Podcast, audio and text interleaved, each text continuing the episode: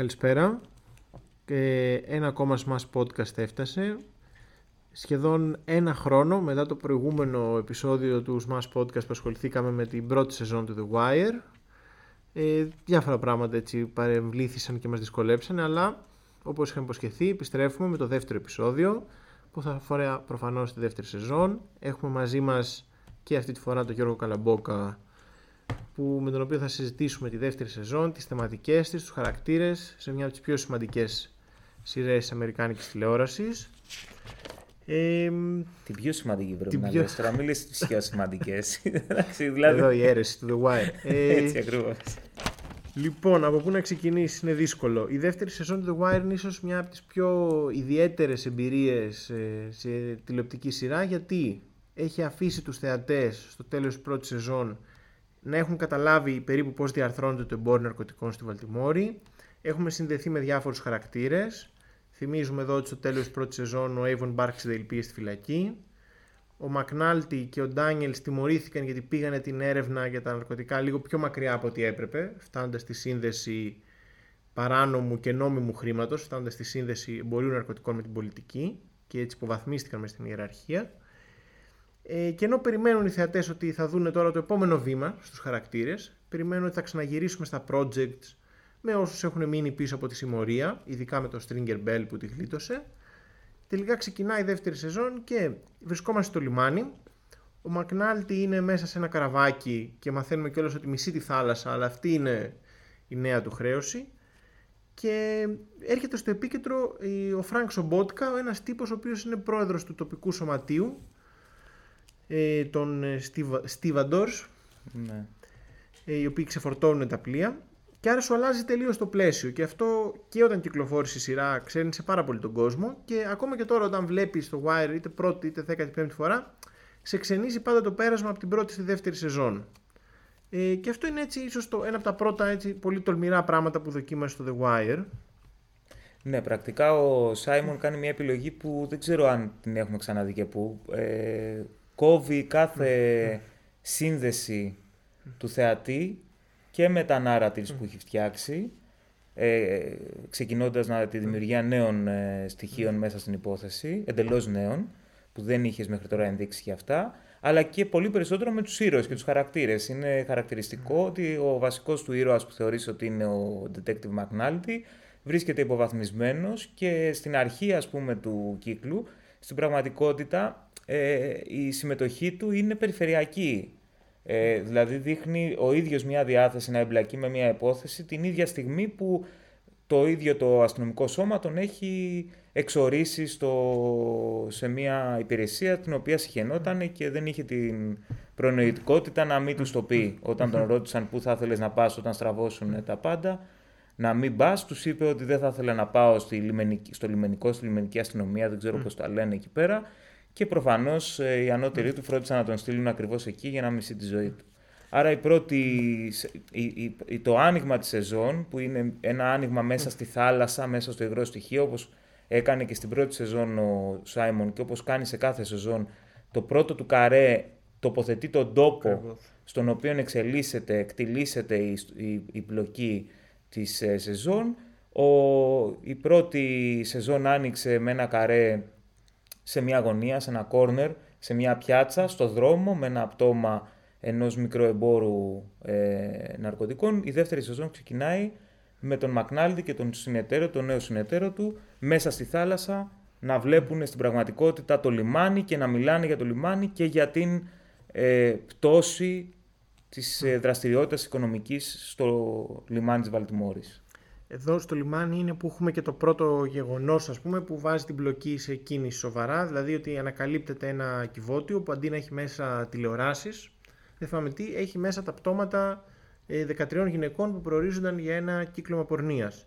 Ο Μακνάλτη έχει βρει το 14ο πτώμα, το έχουν περισυλλέξει μέσα από, το, μέσα από τη λιμενική αστυνομία και κάπως έτσι γίνεται μια κατάσταση όπου ο Μακνάλτη σε μια έρευνα που δεν του αντιστοιχεί κάπως καταφέρει να χωθεί γιατί βλέπει μια ευκαιρία να θυμηθεί αυτό που του αρέσει, δηλαδή να, να λύνει μυστήρια και γρήφου. Ο Μακνάλτη δεν έχει πραγματικό άγχος γιατί σκοτώθηκαν 14 γυναίκες, αλλά έχει την ικανότητα να οσμίζεται το που υπάρχει μυστήριο και ξέρει βέβαια ότι η επίσημη αστυνομία θα διαφορήσει, όπως και γίνεται. Γιατί είναι 14 πτώματα από μετανάστριες, οι διαφορετικές υπηρεσίες το πετάνε μία στην άλλη και μέσα στο κενό το θεσμικό που δημιουργείται, ο πρωταγωνιστής μας χώνεται για να μπορέσει ξανά να θυμηθεί την, την έγκλη και όλα αυτά που του αρέσουν στον είναι αστυνομικός. Η αλήθεια είναι ότι ο Μαγνάλτη περισσότερο από οτιδήποτε, στο Μαγνάλτη περισσότερο από οτιδήποτε άρεσε ο εαυτός του και αυτό είναι το βασικό drive του και ο Σάιμον με τον ήρωά του παρότι τον αγαπάει όπως όλους του τους χαρακτήρες δεν ε, φίδεται, προφανώς τον βγάζει στα μανταλάκια. Ε, ο Μακνάλτη ο λόγος που, που το κάνει αυτό δεν είναι κατά τη γνώμη μου γιατί δεν ενδιαφέρεται ε, κάτι τον κοινή και ενδιαφέρεται για αυτή τη δουλειά, αλλά επίσης νιώθει ότι κανένας δεν ασχολείται. Έχει όλο αυτό το, όλη αυτή την αφήγηση που ήταν και το drive του στον πρώτο κύκλο, ότι όλη η στρατηγική του αστυνομικού μηχανισμού είναι μια στρατηγική αναπαραγωγής μιας ματαιότητας, ας πούμε, γύρω από empty stats που λέγαμε και στο πρώτο επεισόδιο, ότι απλά μικροσυλλήψεις για να φαίνεται ότι κάτι κάνουμε, ότι κουνάμε τα χεράκια μας, ενώ στην πραγματικότητα τίποτα δεν ακουμπάει το δομικό στοιχείο της αναπαραγωγής αυτού του, ε, του πράγματος και αυτό ήταν και η πλοκή πάνω στην οποία εξελίχθηκε ο πρώτος κύκλος, ότι θέλουν να το πάνε μέχρι τέλους ακριβώς για να ε, ταρακουνήσουν, να διαταράξουν το, το, το, το, δομικό στοιχείο αντί για, τους μικρο, ε, για τα μικροβαποράκια κτλ. Αυτό είναι που τον οδηγεί και αυτό είναι για το οποίο ε, νιώθει ότι έχει ικανότητα και ότι όλοι οι υπόλοιποι είναι ψηλοηλήθιοι, νιώθει, είναι πολύ ναι. έντονο αυτό το στοιχείο. Και μάλιστα ο τρόπος με τον οποίο μπλέκεται και στην υπόθεση είναι ακριβώς αυτός, ε, κάνοντας κάποιους υπολογισμούς για να αποδείξει ότι τα πτώματα ε, ανήκουν στη δικαιοδοσία του, της αστυνομίας της Βαλτιμόρης, να μπει, στο μάτι, να μπει στο μάτι του, των, προϊστα, των πρώην προϊσταμένων του και να τους φορτώσει τι, να τους φορτώσει 14 Jane Doe's, που σημαίνει, αυτό είναι, ε, είναι ένα, ένα θέμα που το γνωρίσαμε πολύ νωρίς στην αρχή του πρώτου κύκλου. Αν θυμάσαι, σε κάποια φάση ο, ο Μπάνκ, ο πρώην συνάδελφος του Μακνάλτη, σηκώνει μια κλίση, απαντάει δηλαδή σε μια κλίση για ένα πτώμα στα vacants, δηλαδή στις, ε, στα κενά, σε εγκατελειμμένες, στις εγκατελειμμένες πρώην εργατικές κατοικίες κτλ. Ήδη μας έχει βάλει το σπόρο που θα εξελιχθεί στα vacants και, και στην τρίτη με το real estate αλλά και στην πέμπτη σεζόν με τους φόνους στα vacants και ήδη τώρα στην πραγματικότητα μάλλον από τότε ξέρουμε ότι υπήρχε ένας διάλογος που έλεγε μην, μην απαντήσει την κλίση γιατί αυτό είναι μια κλίση στην οποία δεν υπάρχει περίπτωση να μπορέσουμε να βρούμε ένοχο. Είναι ένας άνθρωπος που είναι έξω από την επικράτεια του κανονικού. Ε, δεν υπάρχει αυτός ο άνθρωπος, είναι απλά ένα όνομα, ένα Jane Doe, ένα, δύο, τρία κτλ. Ο Μακνάλτη λοιπόν τους φορτώνει εντός εισαγωγικών 14 τέτοια πτώματα που, είναι, που ξέρει ότι είναι το μόνο που τους πονάει. Γιατί χαλάνε, γιατί χαλάνε τα στατιστικά ακριβώς και δεν μπορεί, το, το τμήμα πέφτει κάτω από το 50%. Ακριβώς, Που είναι ο στόχος του, του τέτοιου, πώς το λένε. Όλο το πλαίσιο είναι η αναπαραγωγή, το, όλο το πλαίσιο για όλους όσους εμπλέκονται στην υπόθεση, έξω, εκ, εκτός των μαύρων προβάτων του κάθε μηχανισμού που τους γνωρίσαμε στην πρώτη σεζόν, του, του Μακνάλτη, αλλά τελικά και του Ντάνιελς, ο οποίος έκλεινε σε τελική ανάλυση προς αυτή τη γραμμή, αλλά και στη συμμορία του Ντιάντζελο κτλ όλη, όλο το θέμα είναι η αναπαραγωγή όσων εμπλέκονται πλήν αυτών των μαύρων προβάτων, είναι, είναι η αναπαραγωγή των βασικών συστατικών του μηχανισμού, δηλαδή της βασικής ε, κατεύθυνσης του μηχανισμού, δηλαδή να μην ε, να ισορροπούν όλα όπως ισορροπούν. Δεν μας νοιάζει να γίνεται τίποτα, μας νοιάζει απλά να, αναπαρά... να μην διαταράξουμε το σύστημα και υπάρξει πρόβλημα mm. στην αναπαραγωγή του, ας πούμε, γιατί αυτή η αναπαραγωγή μας δίνει τη θέση που έχουμε, του ταγματάρχη ρόλους, του, ε, του, του commissioner. Του Βάλτσεκ. Που το του Βάλτσεκ, βέβαια. Ε, λοιπόν, τι γίνεται τώρα, αφού έχω... αυτός είναι ο βασικός μηχανισμός πλοκής. Τι αποκαλύπτει αυτό το μυστήριο, που βέβαια εμείς ήδη ως θεατές το έχουμε δει, γιατί αφιερώνει πολύ χρόνο στα πρώτα επεισόδια. Αποκαλύπτει ότι υπάρχει ένα σωματείο στο λιμάνι, το σωματείο που λέγαμε των stevedores, υπό την ηγεσία του Φρανκ Σομπότκα, το οποίο σωματείο τι κάνει, θέλει να, να, να, να οδηγήσει ας πούμε, στην ανάπτυξη του λιμανιού, μέσα από τον, αυτό που είναι η φράση που επαναλαμβάνεται συνέχεια από τον Σομπότκα, dredge the canal, να επεκτείνουμε λίγο το κανάλι, να μπορούν να έρθουν πιο πολλά πλοία στο λιμάνι της Βαλτιμόρης, άρα περισσότερα φορτία, άρα περισσότερη δουλειά για τα μέλη του σωματείου, τα οποία από ό,τι βλέπουμε κιόλας στην αρχή, ενώ είναι ρε παιδί μου κομμάτια της παραδοσιακής λευκής εργατικής τάξης, έχουν πλέον πέσει σε μια επισφαλή εργασία γιατί δεν έρχονται τόσο πολλά πλοία πλέον. Και όταν έρχονται τα πλοία, ξεσπάνε κάποιοι καυγάδες λίγο μεταξύ τους και εκεί παρεμβαίνει και όλο ο Μπότκα με του εργάτες και λέει ότι το θέμα είναι το seniority. Όποιος είναι περισσότερα χρόνια γραμμένος στο σωματείο, αυτός θα πάει να δουλέψει στο πλοίο. Οι άλλοι θα κάτσουν. Άρα, Εγώ θα λοιπόν... έλεγα ότι δεν υπάρχει καν στην πραγματικότητα ε, τσακωμός γι' αυτό. Είναι κάτι ναι, που είναι πολύ βασικά εμπεδο... Mm. είναι εμπεδομένο μέσα στην, ε, στους ε, εργάτες που συγκροτούν, το, που, που εγγράφονται στο σωματείο. Ε, και είναι ένας βασικός μηχανισμός που και νομίζω είναι και μια βασική κριτική του, ε, του Σάιμον για τον τρόπο που λειτουργούν τα σωματεία γενικά και ειδικά στην Αμερική που το θέμα τους, της παλαιότητας των εργαζομένων ε, και θα έλεγα ένας όχι μόνο και στην Αμερική, δηλαδή ακόμα και να σκεφτεί και εδώ κανείς ε, τι γίνεται, είναι ένα πολύ ε, οργανωμένο πράγμα και συστηματικό πάνω στο οποίο χτίζεται, ε, ολο, χτίζονται ολόκληρα προνόμια ας πούμε. Εδώ τι γίνεται με αυτό το σωματείο; Ε, ο, ο, τα χρήματα που χρειάζονται για να κάνουν lobbying προς την πολιτική εξουσία για να ικανοποιήσει τα αιτήματά τους δεν, δεν αρκούν οι συνδρομές πλέον. Ο Σομπότκα λοιπόν έχει δεθεί με, τη, με κάποια τμήματα της μαφίας του λιμανιού, η οποία είναι κιόλας ελληνική μαφία, υπό την ηγεσία αυτής της ε, σκιώδους φιγούρας που είναι ο, ο The Greek, που επίσης τον βλέπουμε πολύ συχνά, οι οποίοι τους ζητάνε να φέρνει λαθραία κάποια, κάποια να περνάνε λαθραία κάποια προϊόντα από το λιμάνι και ανταμείβει τον Φρανκ για αυτό το λόγο. Και ο Φρανκ τοποθετεί συγκεκριμένους ανθρώπους, συγκεκριμένα ας πούμε, σε εισαγωγικά στελέχη του σωματείου, σε συγκεκριμένα πλοία, όπου βγάζει από κάμερες μέχρι γυναίκες, μέχρι κάποια αυτοκίνητα σε κάποια φάση. Τυπικά ο ίδιος δεν ξέρει τι βγάζει. Ναι, δηλαδή, ζητάει να μην ξέρει. Ακριβώς, αυτοί με τους οποίους δουλεύει ε, του δίνουν ε, συγκεκριμένα χαρτάκια για το ποιο κοντέινερ να περάσει από τους ελεγκτές να χωρίς να, να εγγραφεί μέσα στο σύστημα. Ε, και εδώ γίνεται, υπάρχει ένας ορκρός διάλογος σε κάποια στιγμή με έναν από τους ε, ε, Έλληνες εντός εισαγωγικών, το, το Σπύρος ε, Βόντας, ο οποίος ε, είναι ο επιχειρησιακός αρχηγός, ας πούμε, ο νούμερο 2 του The Greek, που εμφανίζεται ως ένας γεράκος που διαβάζει μια εφημερίδα για τον Τζάρτα την πρώτη φορά που θα τον δούμε. Ε, σε ένα μικρό diner, ας πούμε, σε μια καντίνα, ακούγοντας Καζατζίδη στο, στο background, σε αυτή τη folklore αναπαράσταση του ελληνικού στοιχείου. Ε, τέλος πάντων, ε, σε κάθε περίπτωση ο, ο, ο διάλογος εκείνος έχει ενδιαφέρον γιατί όταν προκύπτει το θέμα με τις ε, γυναίκες που βρίσκονται νεκρές στο κοντέινερ ε, και ο Φρανκ πηγαίνει στους Έλληνες για να τους ζητήσει τα ρέστα, ο Βόντας τον αντιμετωπίζει λέγοντας ότι μέχρι τώρα δεν ήξερες τι βγάζαμε και δεν ήξερες επειδή δεν ήθελες να, να ξέρεις γιατί ε, θεωρούσες ότι γιατί η ηθική σου δεν μπορούσε να το αντέξει.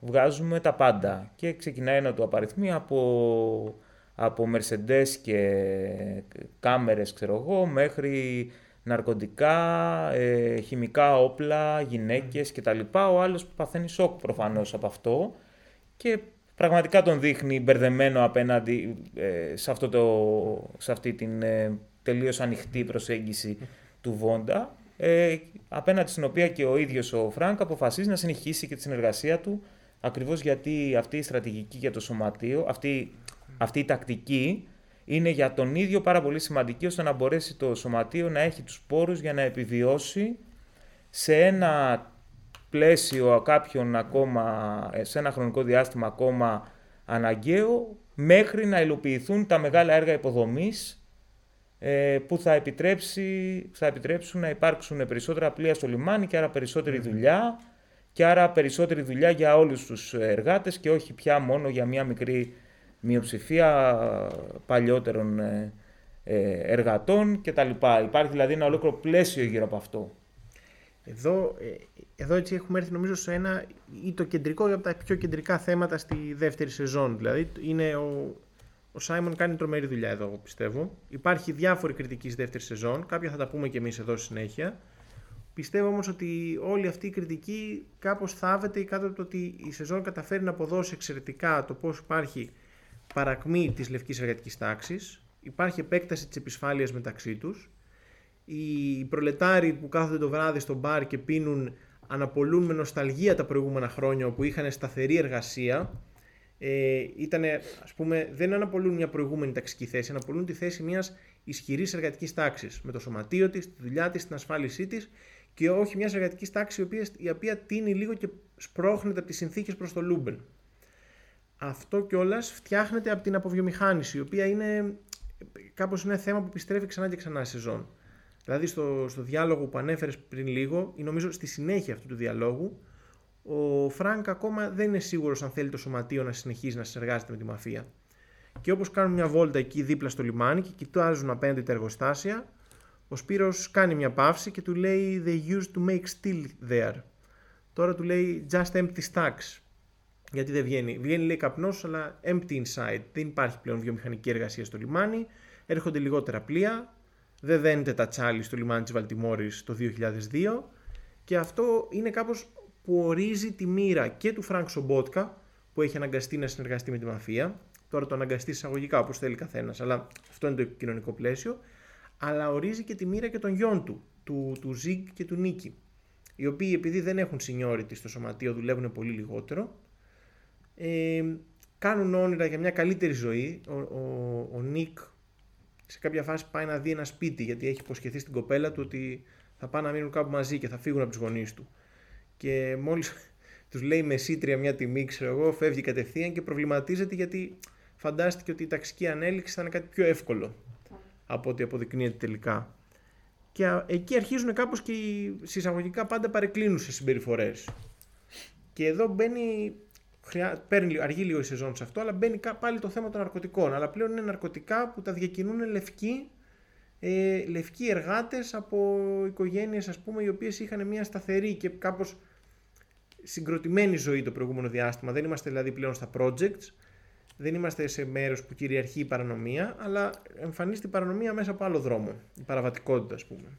Νομίζω ότι, ο, ότι είναι κλειδί η έννοια της αποβιομηχάνησης εδώ πέρα. Ο Σάιμον μας δείχνει ότι έχει έτσι κι αλλιώς μία ε, με έναν τρόπο αρκετά παραδοσιακή αντίληψη για διάφορα πράγματα. Θεωρεί κάπως ε, γραμμικά το θέμα της αποβιομηχανήσης και ενδεχομένως και ο τρόπος που παρουσιάζει το σωματείο να μην είναι ε, σε τελική ανάλυση απόλυτα κριτικός, παρότι νομίζω ότι μάλλον, ε, μάλλον είναι, δεν έχω καταλήξει.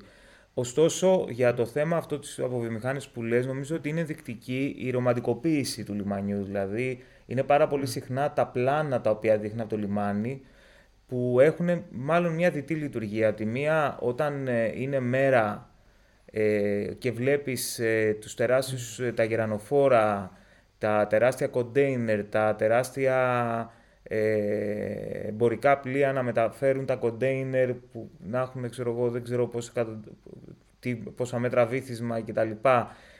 Όλο αυτό το πλαίσιο καταλαβαίνεις ότι ο άνθρωπος εκεί είναι ένα...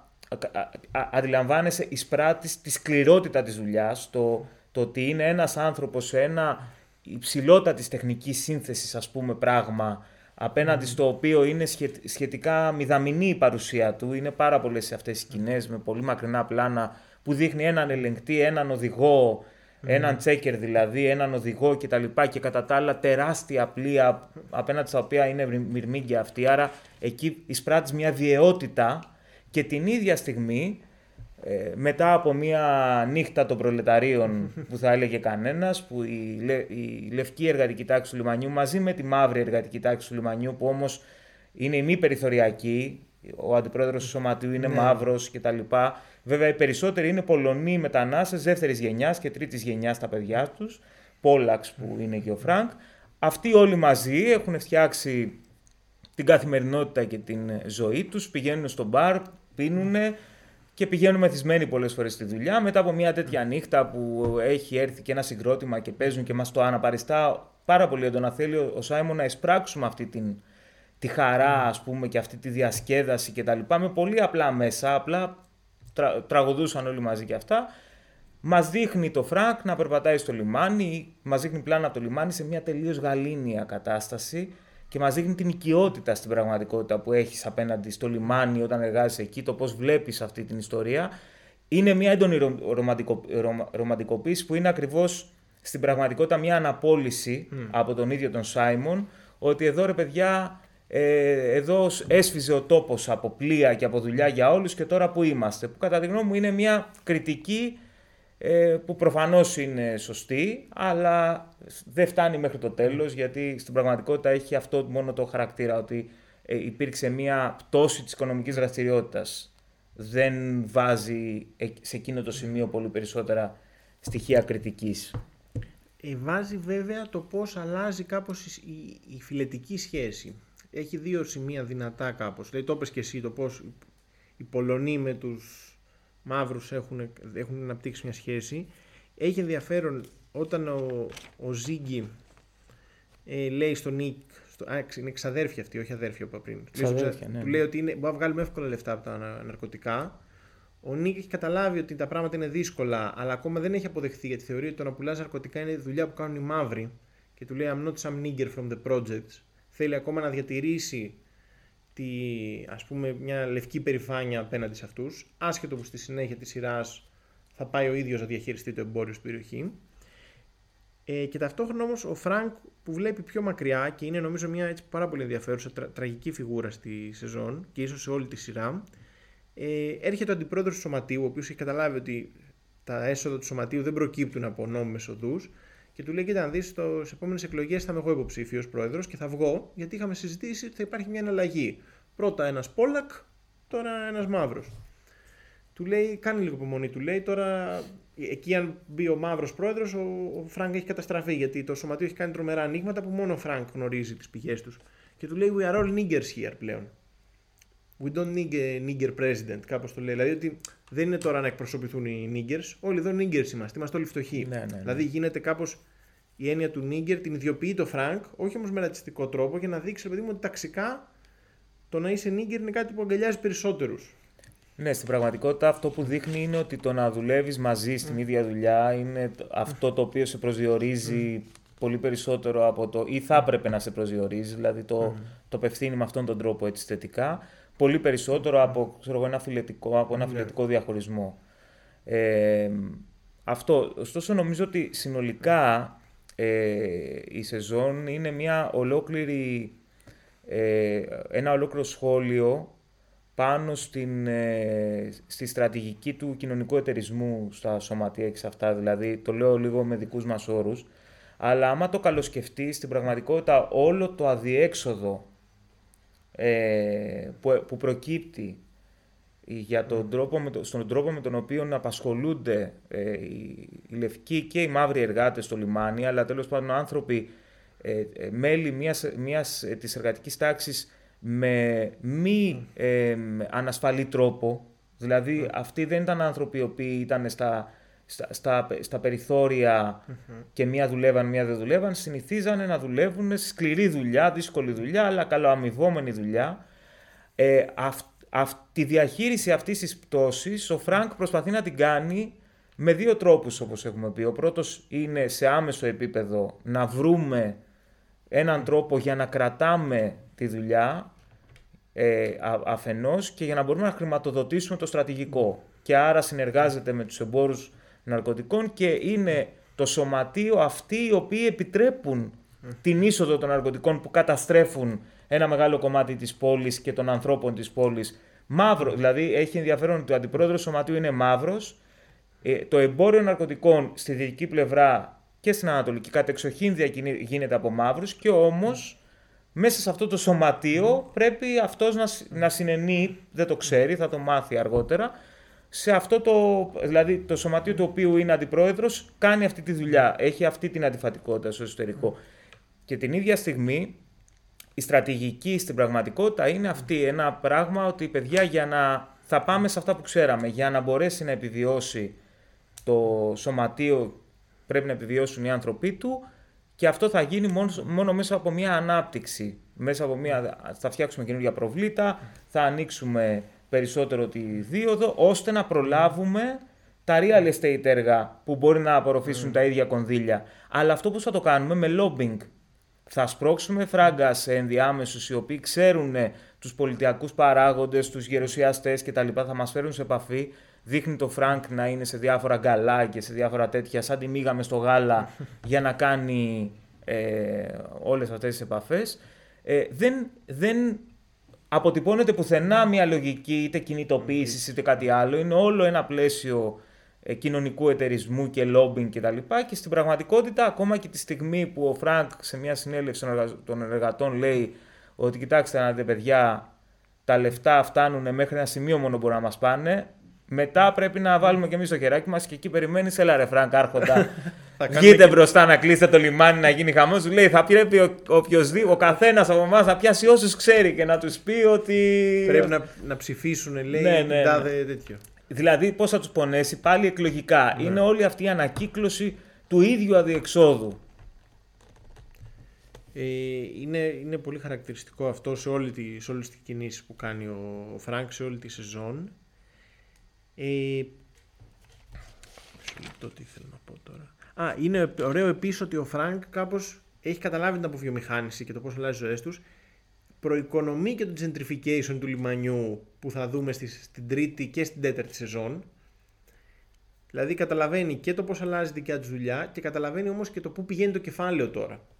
Και εν τέλει η πρόβλεψή του έχει δίκιο γιατί το σχέδιό του θα ιτηθεί και ο επόμενος δήμαρχος που θα τον δούμε πώς εκλέγεται στη συνέχεια ε, βγαίνει κιόλας και μένα από τα συνθήματά του είναι ότι με το παρικμασμένο λιμάνι μας κάτι πρέπει να κάνουμε. Αλλά και αυτός δεν έχει σχέδιο ανάπτυξης βέβαια, γιατί κέρδισε το άλλο lobbying και χτίζουν εκεί κάτι ψηλοπολιτελή διαμερίσματα σε επόμενο. Έχει ένα ενδιαφέρον εδώ ότι κάποια στιγμή τους κάνουν μια παρουσίαση κάποιοι ε, μανατζαρέοι και τους λένε πώς λειτουργούν διάφορα λιμάνια με πολύ αυτοματοποιημένο τρόπο και προφανώς ο Φρανκ εκεί Αντιλαμβάνεται ότι η κεντρική στρατηγική είναι μια στρατηγική αυτοματοποίησης, την οποία θεωρεί και καταλαβαίνει αυτό που στην πραγματικότητα ισχύει σε έναν σημαντικό βαθμό σε τέτοιες διαδικασίες, ότι η ζωντανή εργασία ως ποσοστό, ας πούμε, μειώνεται πάρα πολύ σε σχέση με την επένδυση σε εξοπλισμό κτλ. Ακόμα περισσότερο από ό,τι ίσχυε μέχρι τώρα. Οπότε όλη αυτή η έντασή του στο να προσπαθήσει να ε, και, και η πίστη του ότι η, η μόνη διέξοδος μπορεί να είναι η ανάπτυξη με τον παλιό, τον πατροπαράδοτο ας πούμε τρόπο,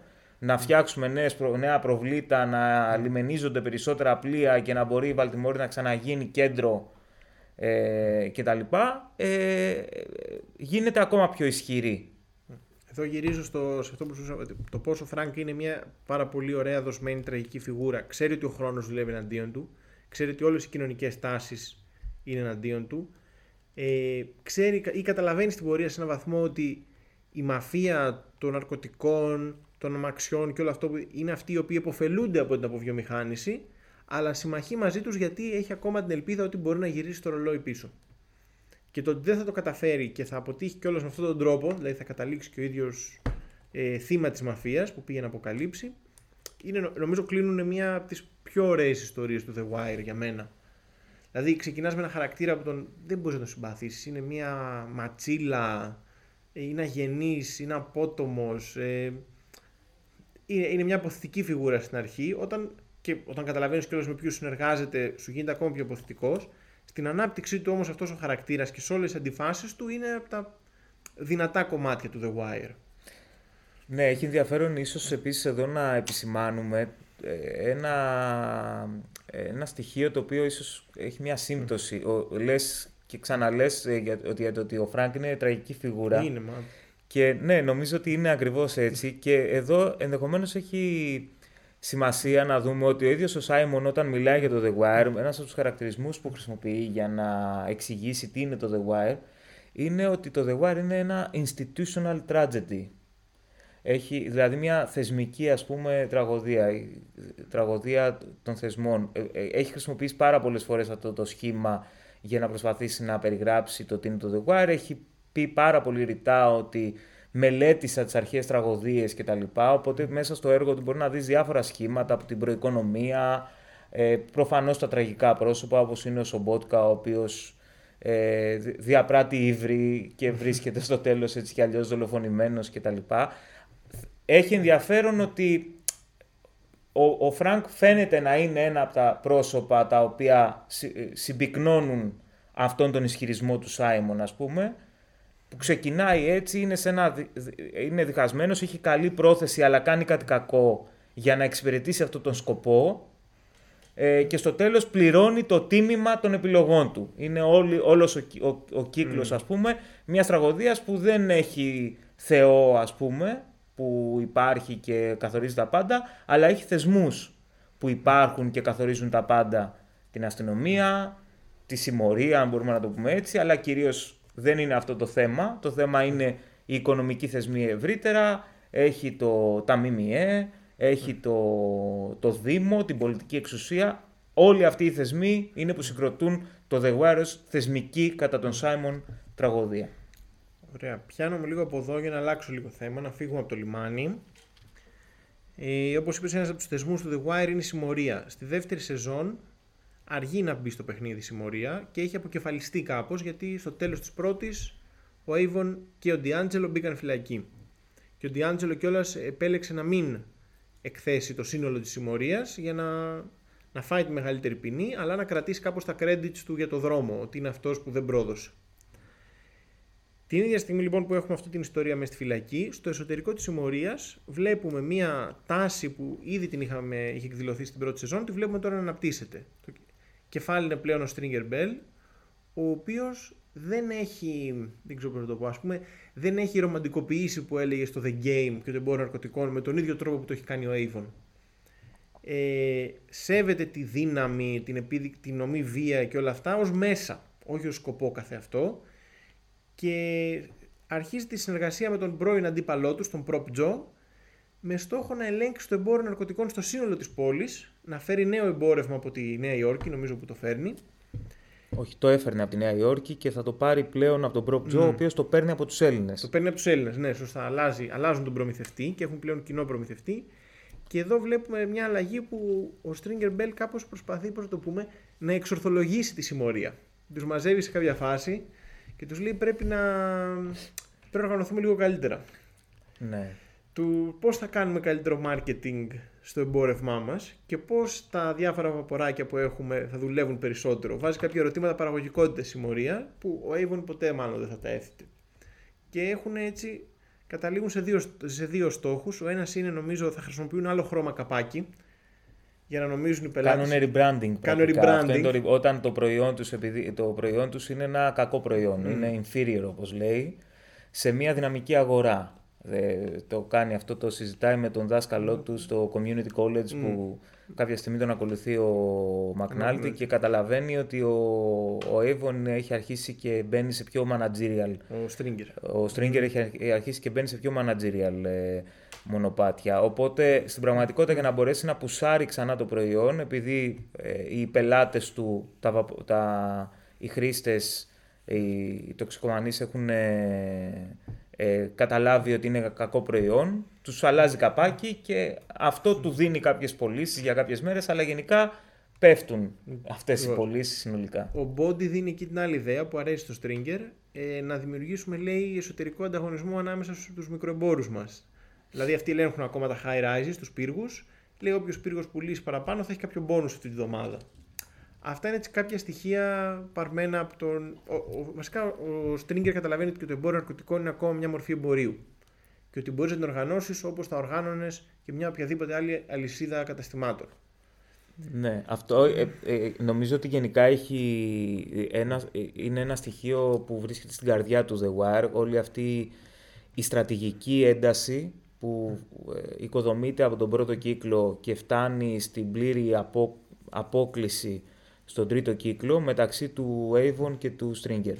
Ο Avon, όπως είπες και πριν, είναι στρατιώτης, ε, είναι στο παιχνίδι, σέβεται το παιχνίδι και είναι σε αυτό ε, γιατί έχει τη δύναμη και νιώθει ότι η δύναμη, η ισχύς, ε, η λαμπρότητα του βασανιστηρίου που λέγαμε στο πρώτο ε, στο, στο πρώτο επεισόδιο είναι αυτή που του δίνει το σεβασμό ε, στην πιάτσα και δεν επιτρέπει σε κανένα να αμφισβητήσει την πρωτοκαθεδρία του στην περιοχή του. Άρα το να παλέψει για περιοχή, για τέρφ, όπως λέει πολλές φορές, είναι πάρα πολύ σημαντικό και δεν μπορεί καν να διανοηθεί ότι θα έκανε μια υποχώρηση, ότι θα παραχωρούσε κάποια δικιά του περιοχή. Δεν μπορεί να σκεφτεί με αυτούς τους όρους.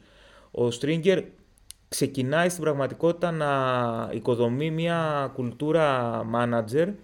Ε, υπάρχουν στοιχεία γι' αυτό συνολικά, δηλαδή φαίνεται ότι ακόμα και στη, στα χαμηλότερα τμήματα, όπως ήταν ο Ντιάντζελο στην αρχή, αναπτύσσονταν ερωτηματικά. Γιατί πρέπει, ξέρω εγώ, να πηγαίνουμε παντού με την ισχύ; Γιατί υπάρχει ένα σημείο στα, στα projects που ο Body ε, τρομοκρατεί πρακτικά έναν από τους ανθρώπους που πάνε να αγοράσουν τη δόση τους και τον πιάνει ο Ντιάντζελο και του λέει δεν χρειάζεται αυτό. Γιατί, γιατί ο Body έχει μάθει στην ισχύ και στη δύναμη και ότι η συμμορία είναι ένα παντοδύναμο πράγμα και έχει εξουσία ζωής ή θανάτου ας πούμε σε όλους τους υπηκόους της και τους πελάτες που είναι και αυτοί υπήκοοι με βάση τη σχέση που έχουν γιατί κρατάει η συμμορία απέναντί τους κάτι που το θέλουν πάρα πολύ.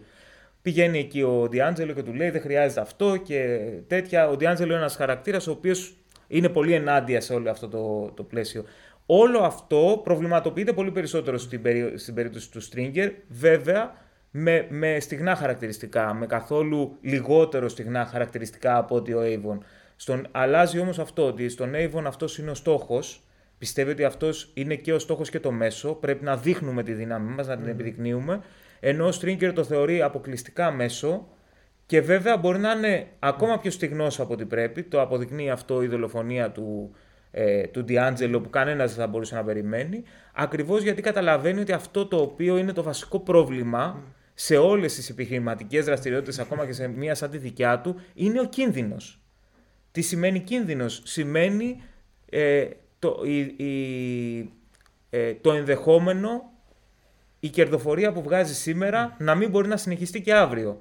Και αυτό δεν έχει να κάνει μόνο με το ότι είχε κακό προϊόν αφού έχασαν τις άκρες του Avon ο οποίος μπήκε στη φυλακή και άρα αναγκαζόντουσαν να χάνουν πελατεία έχει να κάνει και με το γεγονός ότι καταλάβαινε ότι όλο το αλυσβερίσι με τις συμμορίες και την πολύ μεγάλη σύγκρουση ισχύως ανάμεσα σε αυτές στο δρόμο φέρνει απλά πολύ μεγάλη επιμονή από την αστυνομία να κάνει συλλήψεις, να, κάνει, να έχει στατιστικά κτλ. Οπότε όλο αυτό συναντιέται με μια οικονομική αντίληψη που αρχίζει να αποκτά σιγά σιγά και φτιάχνουν μια ολόκληρη νέα στρατηγική για την, ε, ε, για την επιχείρηση, η οποία είναι λιγότερο ε, επικίνδυνη για την αναπαραγωγή της, για τη μακροπρόθεσμα, την κάνει πιο ασφαλή, αλλά αναγκάζεται να, δω, να εκχωρήσει στους αντιπάλους της ένα μεγάλο κομμάτι από την ισχύ όπως την καταλάβαινε η προηγούμενη, ας πούμε, το προηγούμενο ανώτερο κλιμάκιο του Avon, να το εκχωρήσεις στον ανταγωνιστή του, πράγμα το οποίο ο Avon στην αρχή το απορρίπτει, μετά το αποδέχεται αναγκαστικά γιατί δεν έχουν από αλλού να πάρουν κτλ. Και βρίσκεται να είναι μπλεγμένος εντός εισαγωγικών μέσα σε μια νέα στρατηγική την οποία δεν εκπώνησε ο ίδιος. Αυτή είναι μια σύγκρουση η οποία ξεκινάει, οικοδομείται από τον Σάιμον πολύ σιγά σιγά από τον πρώτο κύκλο και στο δεύτερο κύκλο σχηματοποιείται και στο τρίτο ε, κύκλο κλιμακώνεται και επιλύεται. Θα λέγαμε κάπως ότι ο Stringer Bell εκπροσωπεί το πέρασμα από τον από τον ε, καπιταλισμό του ελεύθερου ανταγωνισμού στον οργανωμένο καπιταλισμό. Εντάξει, ναι. Έχεις, μπορεί να έχεις λίγο μικρότερα κέρδη, αλλά είναι πιο εγγυημένα.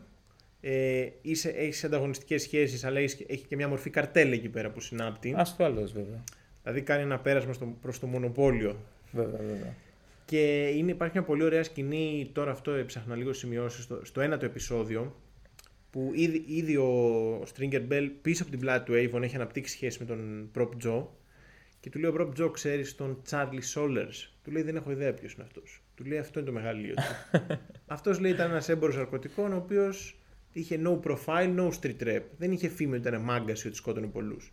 Αγόρασε για ένα δολάριο και πουλούσε δύο. Και το έκανε συνέχεια.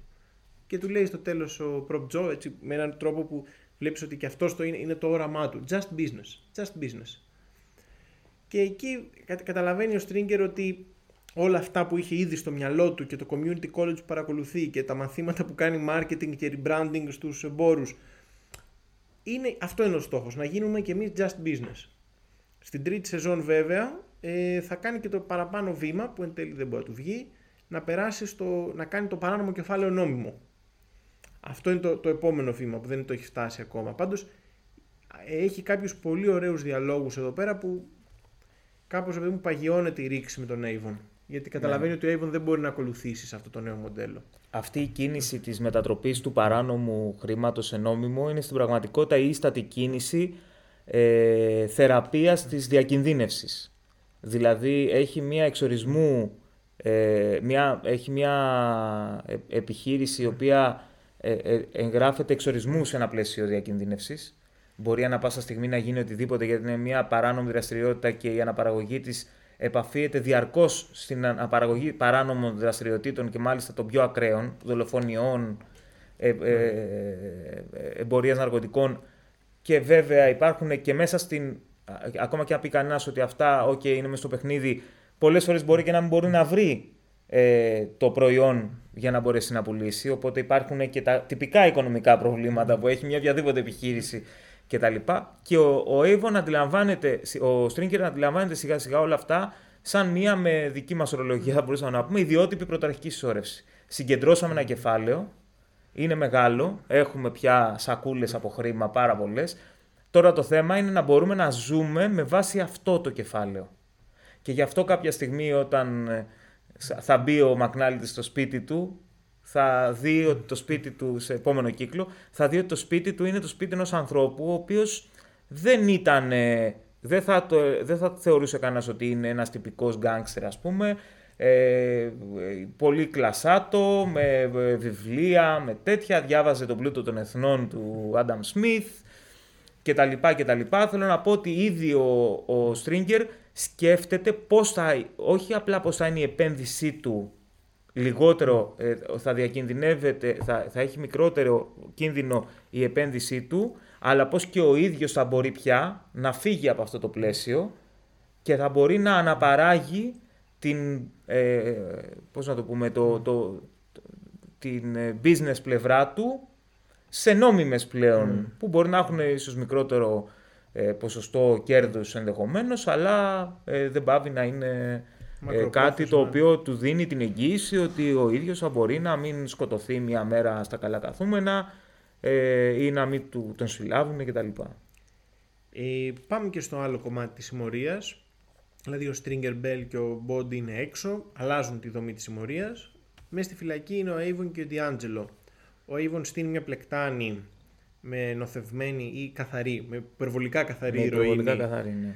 Την ίδια στιγμή που ο D'Angelo κάνει κάπως τη φυλακή ευκαιρία και για λίγο αρχίζεις να, να πιστεύεις σε αυτό το χαρακτήρα ότι θα καταφέρει να ολοκληρώσει, το, να υπερβεί τον εαυτό του. Χτίζει νέους κοινωνικούς κύκλους, την ίδια στιγμή βέβαια κάνει χρήση ηρωίνης, προσπαθεί να απομακρυνθεί όμως από τον, από τον Avon και προσπαθεί να, να σκεφτεί αν μπορεί να υπάρξει έξω από τη συμμορία. Ναι, ο Διάντζελο είναι ένας mm. χαρακτήρας ο οποίος ε, ε, από την αρχή είναι ένας χαρακτήρας σκεπτόμενος. Ε, όταν συζητάγαμε ε, στην, στον πρώτο κύκλο, λέγαμε ότι κάπως το The Wire θα μπορούσε να είναι, τουλάχιστον εγώ το είχα στο μυαλό μου, ε, κάπως θα μπορούσε να είναι η ιστορία των μη κανονικών των διάφορων mm. μηχανισμών. Ο Μακνάλντι είναι κατεξοχήν ένας μη κανονικός, που, δηλαδή που δεν εγγράφεται στην ε, στην τυπική μεθοδολογία και τις προτεραιότητες στην πραγματικότητα του, της αναπαραγωγής του μηχανισμού στον οποίο συμμετέχει. Αντίστοιχα ο Διάντζελο, ε, όχι με ένα γραμμικό τρόπο, γιατί στην αρχή τον είδαμε να του αρέσει η καλή ζωή, τα ωραία αυτοκίνητα, το, τα ωραία ρούχα και λέω αυτοκίνητα και το καλό σπίτι και όλα αυτά, ας πούμε, η, η πρόσβαση. Το κύρος που έχει. Το, το κύρος, ναι, που έχει κτλ. Ε, Όμως μετά αρχίζει αυτό το πράγμα. Στην πραγματικότητα, όταν βλέπει και την εξέλιξη το, με τον ε, Wallace, ε, καταλαβαίνει ότι, τον, ε, ότι την εντολή την έδωσε ο, η, συμμορία ε, και όλα αυτά. Ε, αυτό τον εκτινάσει σαν άνθρωπο, δηλαδή η ηθική του δεν μπορεί να το αντέξει. Οπότε όλη, όλη αυτή η αμφισβήτηση, η, η, η, η μοριακή αμφισβήτηση των πρακτικών της καθημερινότητας από τη συμμορία που έπρεπε να τις, ε, να τις αναπαράγει αυτός ως υπεύθυνος ενός ε, από τα πόστα, έρχεται πια και γίνεται μέσα στη φυλακή, διωγγώνεται και ο, ο ίδιος τίνει σε μια κάθαρση στην πραγματικότητα. Αυτό προσπαθεί να κάνει. Ο θείος του από την άλλη μεριά, στην ίδια φυλακή δεν έχουν κανένα, καμία σχέση, που αν είχαν θα μπορούσε να είναι καθημερινά να ζει πολύ, ε, πιο, με, με πολύ μεγαλύτερες ανέσει, όπως ζει και ο Weebay που έχει φυλακιστεί μαζί τους, που ήταν ο αρχιεκτελεστής ναι, τους. Ε, όπως φυσικά ζει ο Avon, ο οποίος μέσα στη φυλακή είναι τίποτα. Λέει μάλιστα χαρακτηριστικά σε μια συζήτηση, σε μια συζήτηση του με το Stringer που του λέει πώς την παλεύεις ο Stringer έτσι ευαισθητοποιημένος ως φίλος κτλ. Και, του λέει δεν είναι τίποτα. Λέει δύο μέρες είναι. Λέει είναι η μέρα που μπαίνεις και η μέρα που βγαίνεις εδώ πέρα, ας πούμε. Από το This Motherfucker, όπως λέει τη φυλακή. Οπότε υπάρχει αυτή η απόκληση η οποία αρχίζει και διωγγώνεται διαρκώς ε, και στην πραγματικότητα βλέπουμε κατά τη γνώμη μου μια ε, ε, τάση του Διάντζελο έχοντας καταλάβει ότι το τέλος δεν θα είναι καλό ωστόσο να τίνει προς αυτό το τέλος. Είναι, είναι χαρακτηριστική και η συζήτησή του με, την, ε, με τη μάνα του όταν πηγαίνει να του αλλάξει τα μυαλά την τελευταία στιγμή κτλ. Ε, Της λέει περίπου ότι δεν θα, αλλάξω, δεν θα αλλάξω μυαλά, θα καταθέσω, θα αυτό και όλα αυτά. Είχε προηγηθεί και ο καυγάς με τον Στρίγκερ που τον ρώταγε στο τέλος του πρώτου, που τον ρώταγε πού είναι ο Wallace, πού είναι ο Wallace και τα λοιπά σε μια συγκλονιστική ε, ε, σκηνή. Ε, και απ' την άλλη ο, ο Avon επιστρατεύει στην πραγματικότητα το ίδιο, την ίδια μεθοδολογία, τον ίδιο τρόπο με τον οποίο είχε μάθει να κάνει τις δουλειές του, την έντονη ισχύ, τον κινησμό και τις πρακτικές εξόντωσης. Όταν έρχεται η ώρα και βλέπει μια ευκαιρία, ε, αντιλαμβάνεται δηλαδή ποιος είναι αυτός που ευθύνεται για το εμπόριο μέσα στη φυλακή, ε, ότι είναι ένας δεσμοφύλακας, τον εντοπίζει, αντί να σκεφτεί ότι μπορώ να τον δώσω και να, να βγάλω κάποια προνόμια από αυτό, αλλά δεν θα ήταν τίποτα σοβαρό, στείνει μια ολόκληρη πλεκτάνη, αλλάζει την ε, ηρωίνη που μπαίνει μέσα στη φυλακή με αποτέλεσμα να υπάρχουν 10 κρατούμενοι που θα πεθάνουν από αυτό, ώστε η πληροφορία που έχει να πουλήσει στο σύστημα να, είναι, να αξίζει πάρα πολύ γιατί αν δεν μπορείς να πολεμήσεις τον πόλεμο κατά των ναρκωτικών στις ίδιες τις φυλακές που είναι ένας μη χώρος, είναι έξω από το, από το γίγνεσθε ας πούμε το κοινωνικό, έτσι το θεωρούν, τότε τι σημασία έχει. Άρα είναι πολύ έντονο το, το prestige που διακυβεύεται εκεί πέρα και ο, ο Avon πάνω σε, αυτή την, σε αυτό το κοινικό υπολογισμό καταφέρνει να αποφυλακιστεί. Ο Avon κάπως δείχνει ότι καταλαβαίνει πώς λειτουργεί ένας άλλος μηχανισμός επειδή ξέρει το δικό του και μπορεί, ξέρει που να τον πατήσει. Είναι ωραίο εκεί στη σκηνή που κάνει τον deal με, τους, με την ηγεσία της φυλακής ότι ένα, όχι ο Warden, ένας από τους ανθρώπους του εκεί αφού φεύγει ο Avon λέει ότι πάω στοίχημα ότι αυτός έχει βάλει μέσα την ηρωίνη.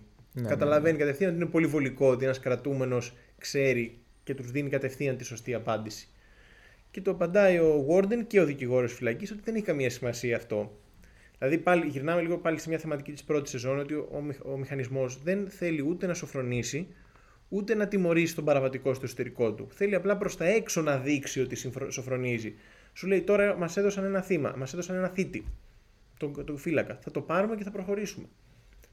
Δηλαδή, ενώ είναι και αυτή η πλεκτάνη του Avon δεν είναι και τόσο έξυπνη, ρε παιδί μου. Δεν είναι κάποιο. Ναι, δεν έκανε και κανένα. Δεν κατέβασε και κάμια φοβερή ιδέα. Ναι. Δεν είναι και ο Einstein. Έκανε ένα κλασικό power play. Ακριβώς. Είναι, είναι διάφανο αυτό που κάνει. Το βλέπουν ξεκάθαρα οι άλλοι. Αλλά σου λέει ότι και εσύ θα πάρεις αυτό που θες και ο δικός μας μηχανισμός θα αναπαραχθεί και προς τα έξω βέβαια θα δείξουμε ότι η φυλακή είναι φυλακή. Αν κάνεις εδώ πέρα μαλακία, Ακριβώς αυτό που λες είναι το θέμα. Ότι ο Avon ξέρει και καταλαβαίνει πώς να χειραγωγήσει το μηχανισμό. Γιατί αντιλαμβάνεται τα όρια του και τα όρια του μηχανισμού είναι το πιο δύσκολο πράγμα να διακυβευτεί. Ο τρόπος, οι προτεραιότητές του, οι προτεραιότητες της αναπαραγωγής του μηχανισμού είναι το πιο. Ε, ε, το πράγμα το οποίο ο Σάιμον σε όλο το The War μας λέει ότι δεν μπορεί με τίποτα να αλλάξει. Γιατί, γιατί όλοι προσπαθούν το λέγαμε και πριν, προσπαθούν να επιμείνουν σε αυτά τα όρια και σε αυτή την αναπαραγωγή, γιατί από αυτήν την αναπαραγωγή μπορεί να είναι σίγουροι ότι η θέση τους δεν διακυβεύεται. Οτιδήποτε άλλο, ακόμα και καλή δουλειά να κάνεις, όχι να φυλακίσεις, να, κάνεις, να, να επιλύσεις το πρόβλημα, να, δηλαδή να τίνεις σε μια πραγματική επίλυση προβλήματος, όχι να, να επιβάλλεις μια ποινή, ε, είναι έξω από τα όρια του μηχανισμού. Γιατί ο μηχανισμός παίρνει ως δεδομένο αυτό το πρόβλημα και απλώς διαχειρίζεται κάποιες ε, παραφιάδες που προκύπτουν. Ε, εδώ εντάξει τώρα θα γίνω γραφικός που επισημαίνω πάλι την τραγικότητα αλλά υπάρχει μια τραγικότητα στο ότι ο, ο Στρίγκερ έξω από τη φυλακή βάζει να δολοφονήσουν τον Ντιάντζελο αλλά στο σημείο και όλα στο χρονικό που γίνεται η δολοφονία το, το όραμα αν μπορούμε να πούμε έτσι και του Ντιάντζελο και του Στρίγκερ για το εμπόριο ναρκωτικών πλέον είναι το ίδιο. Ναι, με τη μεγάλη διαφορά όμως ότι η αστάθεια εντός εισαγωγικών του Ντιάντζελο ναι, το... Ε, είναι αυτή η οποία διακυβεύει το όραμα του Στρίγκερ. Γιατί ο Ντιάντζελο έχει, έχει στην πραγματικότητα κάνει μια. Ε, μετατοπίζει ηθικά την πηξίδα του και σου λέει ότι «ΟΚ, αυτά που κάναμε πρέπει να ξεφύγουμε από αυτά». Ε, αυτή είναι μια θεματική ε, του, αυτό που στο The Wire επαναλαμβάνεται διαρκώς το The Game και το It's All in the Game και όλη αυτή η ταυτολογία φιλοσοφικά θα μπορούσε κανένας να το περιγράψει με την έννοια της εμένειας. Το, το, τα, τα, πάντα είναι μέσα, τα πάντα είναι εδώ, τα πάντα είναι στο ίδιο επίπεδο και δεν μπορούμε να ξεφύγουμε από αυτά. Αυτό είναι το ερώτημα το οποίο αντιμετωπίζει και ο Διάντζελο. Το ίδιο που αντιμετώπιζε και ο Γουάλλας. Όταν ο Γουάλλας στον πρώτο κύκλο ε, βρέθηκε να είναι φοβερά σοκαρισμένος από τον, ε, από το ρόλο που έπαιξε στο, στην κατάδοση του φίλου του Όμαρ ε, τον οποίο η συμμορία δολοφόνησε με αυτή την, ε, τον, τον βάναυσο τρόπο μετά από βασανιστήριο για να το, και τον άφησε σε, ένα, σε μια αυλή για να τον δουν όλοι ακριβώς γιατί κατά τον Έιβον αυτό είναι το βασικό. Όχι απλά να είσαι δυνατός αλλά να φαίνεται για να τρομάζουν όλοι. Αυτή η λαμπρότητα του βασανιστηρίου που λέγαμε φουκοϊκά την άλλη φορά. Ο Γουάλλας πήγε, έφυγε από εκεί, μίλησε με την αστυνομία, σκέφτηκε να δώσει τη συμμορία, πήγε, τον πήγαν οι αστυνόμοι μακριά και τα λοιπά και όταν επέστρεψε αυτό που έλεγε, αυτό που σκέφτηκε ενώ όλα ήταν στρωμένα για να αλλάξει ζωή, να βγει από το παιχνίδι, ε, όταν πια έχοντας καταλάβει ο Διάντζελο ότι αυτό, ότι αυτό παίζεται και προσπαθούσε να τον πείσει να το κάνει, να του πει φύγε, είσαι κάποιος που είναι έξυπνος, είσαι καλός στο σχολείο, ε, κάνε φύγε από εδώ πέρα, ο, ο Wallace αυτό που έλεγε This is me, γιο, του λέγει ότι αυτό, αυτό, αυτό είναι αυτό που ξέρω εγώ, αυτό είναι. Το ίδιο πράγμα είναι και ο, κάνει και ο Διάντζελος στην πραγματικότητα. Είναι μια ολόκληρη συνομιλία του Διάντζελο με τον εαυτό του. Μπορώ να ξεφύγω από τη ζωή μέσα στην οποία δημιουργήθηκα. Από τις συνθήκες τις οποίες αντιμετώπισα, από το πλαίσιο μέσα στο οποίο φτιάχτηκα.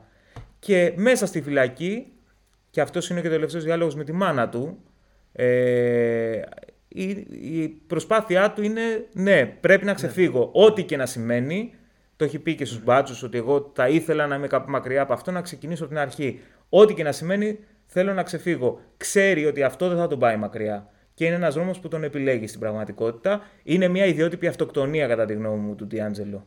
Επειδή είπες τώρα το The Game is the Game και ίσως στο προηγούμενο επεισόδιο του podcast μας να αδικήσαμε λίγο αυτή τη φιγούρα Μην που τα έχει λες, ρε, αυτά. ίσως λέω, ίσως. μπορεί Πούλα, να- κάνε rebranding. Rebranding. Άλλαξε το καπάκι.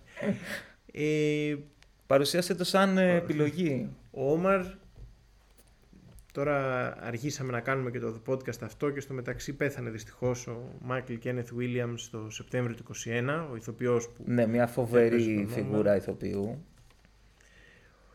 Ο Όμαρ δεν έχει τόσο χρόνο σε αυτή Και τη σεζόν. ακτιβιστή επίσης. Με σημαντική δράση στα διάφορα γύρω από το Brooklyn που ζούσε, ναι. Σε αυτή τη σεζόν δεν παίρνει τόσο χρόνο. Όμως έχει μία από τις πιο ας πούμε iconic στιγμές του Όμαρ όταν τον καλούν στο δικαστήριο. Ήδη, αυτό είναι μια κρεμότητα από την πρώτη σεζόν ότι ένα κομμάτι της καταδίκης της συμμορίας βασίζεται στο ότι θα καταθέσει ο Όμαρ για κάποιους από τους φόνους. Αυτός εξαφανίζεται για ένα διάστημα. Ο Μακνάλτη με τα χίλια ζώα και τον ξαναβρίσκει, τον φέρνει στο δικαστήριο και ο Όμαρ είναι πρώτα απ' όλα αφοπλιστικός με την ειλικρίνειά του. Τον ρωτάει η πρόεδρος ε, τι, ποια- τι δουλειά κάνετε, ε, κλέβω εμπόρους ναρκωτικών. και μετά πουλάω εγώ τα ναρκωτικά. Από κάτω στο δικαστήριο γελάνε και ο- ο- για τον ίδιο όμως είναι, είναι ο- η φυσική έκφραση. Δεν, ε, δεν υποδίεται κάποιο ρόλο εκεί, ούτε πάει με στόχο να του σοκάρει. Έτσι αυξάνεται και τον εαυτό του πάντα, δεν κρύβει ποτέ τι κάνει. Ε, δέχεται μια επίθεση από τον δικηγόρο της συμμορίας, αυτή τη, τη γλιώδη φιγούρα, και του λέει I got the shotgun, you got the briefcase. It's all in the game.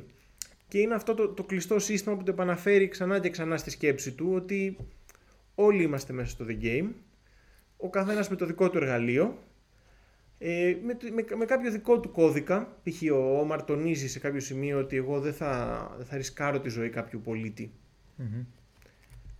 Ωστόσο λέει...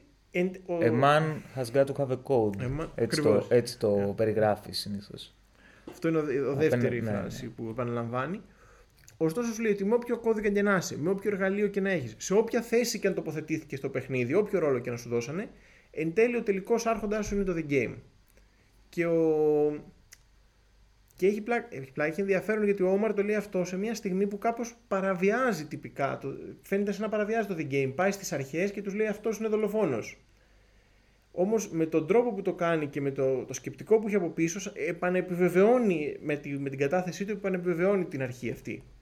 Ναι, ο, η αφορμή, καταρχήν ο Όμαρ είναι μια φιγούρα συγκλονιστική. Δεν υπάρχει άνθρωπος που να έχει ακουστά το The Wire χωρίς να έχει ακούσει τον, ε, τον Όμαρ σαν χαρακτήρα. Είναι χαρακτηριστικό ότι ο Ομπάμα τον θεωρεί πιθαν... δηλαδή είναι ένα από τα στοιχεία που πήρε πολύ δημοσιότητα όταν έγινε μια συνέντευξη του Ομπάμα και του λένε ποιος είναι ο καλύτερος χαρακτήρας ποτέ, ξέρω εγώ, σε σειρά και λέει πρέπει να είναι ο Όμαρ, δεν μπορεί να είναι διαφορετικά. Το οποίο έχει την ιδιαιτερότητα ότι ο Όμαρ είναι ένας ε, μαύρος ε, με μια τεράστια ουλή στο πρόσωπό του, δηλαδή με εμφανές ένα τεράστιο σημάδι ε, βίας αποτυπωμένο στο σώμα του, όπως ήταν και ο ε, Μάικλ Κένεθ Williams, είναι δηλαδή δεν ήταν κάποιο make-up, είναι πραγματικό σημάδι. Ε, είναι ομοφιλόφιλος, ανοιχτός για την ομοφιλοφιλία του και μάλιστα μας δίνει πάρα πολύ δυνατές οριακές σκηνές με τον Όμαρ, με, με με πραγματικό, με, με πάρα πολύ ωραία κινηματογράφηση και χωρίς κανένα ταμπού και κανένα κλισέ να παίζεται μέσα εκεί. Ε, την ίδια στιγμή που θα περίμενε κανένας από ένα χαρακτήρα τέτοιου τύπου, μία πολύ μάτσο αντιμετώπιση της κατάστασης, γιατί στην πραγματικότητα η δουλειά του είναι η βία και ο τρόπος με τον οποίο τον τρέμουνε, αυτό απηχεί. Ότι υπάρχει ένα, ένα επίπεδο ομότητας, ας πούμε, και ένα επίπεδο ε, βαναυσότητας, το οποίο πρέπει, είναι αυτό που δικαιολογεί το γιατί ο Όμαρ εμφανίζεται κάποια στιγμή στον πρώτο κύκλο στα projects περπατώντας και σφυρίζοντας τον κλασικό του, ε, το, το κλασικό του ρυθμό και πηγαίνει κάτω από την καβάτζα, από εκεί που κρατάνε σε ένα σπίτι την καβάτζα και τους λέει πετάξτε μου την, την καβάτζα ξέρω εγώ και μετά από ένα μικρό διάλογο στον οποίο τους λέει μην επιμείνετε άλλο γιατί θα μπω μέσα και ξέρετε τι θα γίνει του πετάνε την καβάτζα. Ναι, ναι. Μέχρι και σε ένα άλλο σημείο, στον τρίτο ή τέταρτο κύκλο, δεν ξέρω πού είναι, που βγαίνει με τις πιτζάμες, κάτι σατέν πιτζάμες σε έντονα χρώματα να πάρει το αγαπημένο του πρωινό. Ε, είναι ο ίδιος τρόπος με τον οποίο θα, απο... ο ίδιος τρόπος θα αποβεί μοιραίος για τον Όμαρ κάποια στιγμή στη σειρά, να πάρει το αγαπημένο του πρωινό και κάποια στιγμή κοντοστέκεται κάτω από ένα παράθυρο και καπνίζει το τσιγάρο του και χωρίς να το καταλάβει του πετάνε μια ε, μια σακούλα με ναρκωτικά. Γιατί νομίζανε ότι είχε έρθει. Θέλω να πω, ο Όμαρ είναι κάποιος ο οποίος είναι φοβερά, ε, έχει ε, σεβασμό, ο οποίος προκύπτει αφενός από το γεγονός ότι θεωρείται για τους αντιπάλους του ότι θεωρείται ε, ατρόμητος, βάναυσος, ομός κτλ. Από τον κόσμο, από τα κατώτερα στρώματα, αυτό προκύπτει από το γεγονός ότι ε, έχει μια πραγματική κατανόηση για αυτά. Δηλαδή δείχνει ότι όταν πουλάει π.χ. την καβάτζα που έχει κλέψει από τους εμπόρους, έρχεται μια ε, το, τοξικοεξαρτημένη μάνα σε πολύ κακή κατάσταση ξέρω εγώ, και τους ζητάει και της δίνει, της δίνει τη δόση της χωρίς να... Ε, και βέβαια αυτό μας το δείχνει μετά και σε, διάφορες, ε, σε διάφορα σημεία μέσω του Μπούτσι, ενός πολύ καλού του φίλου, ε, που έχει ένα μαγαζί. Ο Όμαρ δίνει διάφορα λεφτά στην κοινότητα. Υπάρχει δηλαδή μια άτυπη ρομπεν των δασών ναι. αντιμετώπιση από τον Όμαρ και η κοινότητα με έναν τρόπο είναι αυτή που τον προστατεύει. αυτό είναι ένα πλαίσιο ενός χαρακτήρα ο οποίος οικοδομείται πάνω στο The Game. Ο Όμαρ είναι κάποιος ο οποίος παίζει το παιχνίδι.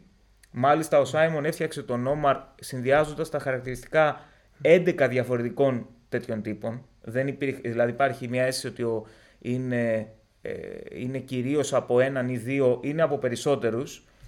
Ε, δεν είναι δηλαδή πραγματικό πρόσωπο καθ' αυτό, είναι μια ολόκληρη εμπειρία γύρω από τέτοιους τύπους που ζούσαν παίζοντας το παιχνίδι αυτό, αλλά ληστεύοντας ας πούμε τους εμπόρους ναρκωτικών. Ε, ο Όμαρ λοιπόν είναι κάποιος ο οποίος παίζει το παιχνίδι, είναι μέσα στο παιχνίδι, νιώθει ότι το παιχνίδι έχει, έχει μια ηθική και πρέπει να έχει μια ηθική. Και αυτό που λέει χαρακτηριστικά πάντα είναι ότι εγώ δεν, δεν στρέφω ποτέ το όπλο μου απέναντι σε οποιονδήποτε δεν είναι στο παιχνίδι. Το να είσαι στο παιχνίδι, το να συμμετέχεις στο εμπόριο σημαίνει ότι αναλαμβάνεις συγκεκριμένα ρίσκα. Αυτό που έκανε η συμμορία όμως ήταν ότι έφαγε έναν αθώο, ένα taxpayer που έλεγε ναι, στην ναι. προηγούμενη φορά. Αυτό για τον Όμαρ είναι έξω από το παιχνίδι. Και αυτό είναι που τους δίνει την ηθική δύναμη να σταθεί στο δικαστήριο και να ξεβρακώσει σε, με κυριολεκτικό τρόπο, με αφοπλιστική ειλικρίνεια, με έναν τρόπο που θα έλεγες ότι αυτά είναι τόσο απλωμένα, τόσο έντονα μπροστά μας που απλά κάποιος έπρεπε να τραβήξει την κουρτίνα να τα δούμε ας πούμε. Ε, όλη, όλη τη λειτουργία και της συμμορίας και του εμπορίου ναρκωτικών και του τρόπου με τον οποίο ένας επιφανής δικηγόρος, ενδεχομένως ο πιο hot shot δικηγόρος της πόλης, οργανώνει αυτή την ιστορία και τους βγάζει λάδι, τους αποδίδει μικρές ποινές. Έχει φτιάξει μια ολόκληρη φάμπρικα για να, από την οποία κερδίζει από τον αρκεμπόριο ο ίδιος πολλά εκατομμύρια. Αυτή είναι η διαφορά του Όμαρ, ο τρόπος με τον οποίο αντιλαμβάνεται ε, το παιχνίδι. Ωραίο, πολύ ωραία.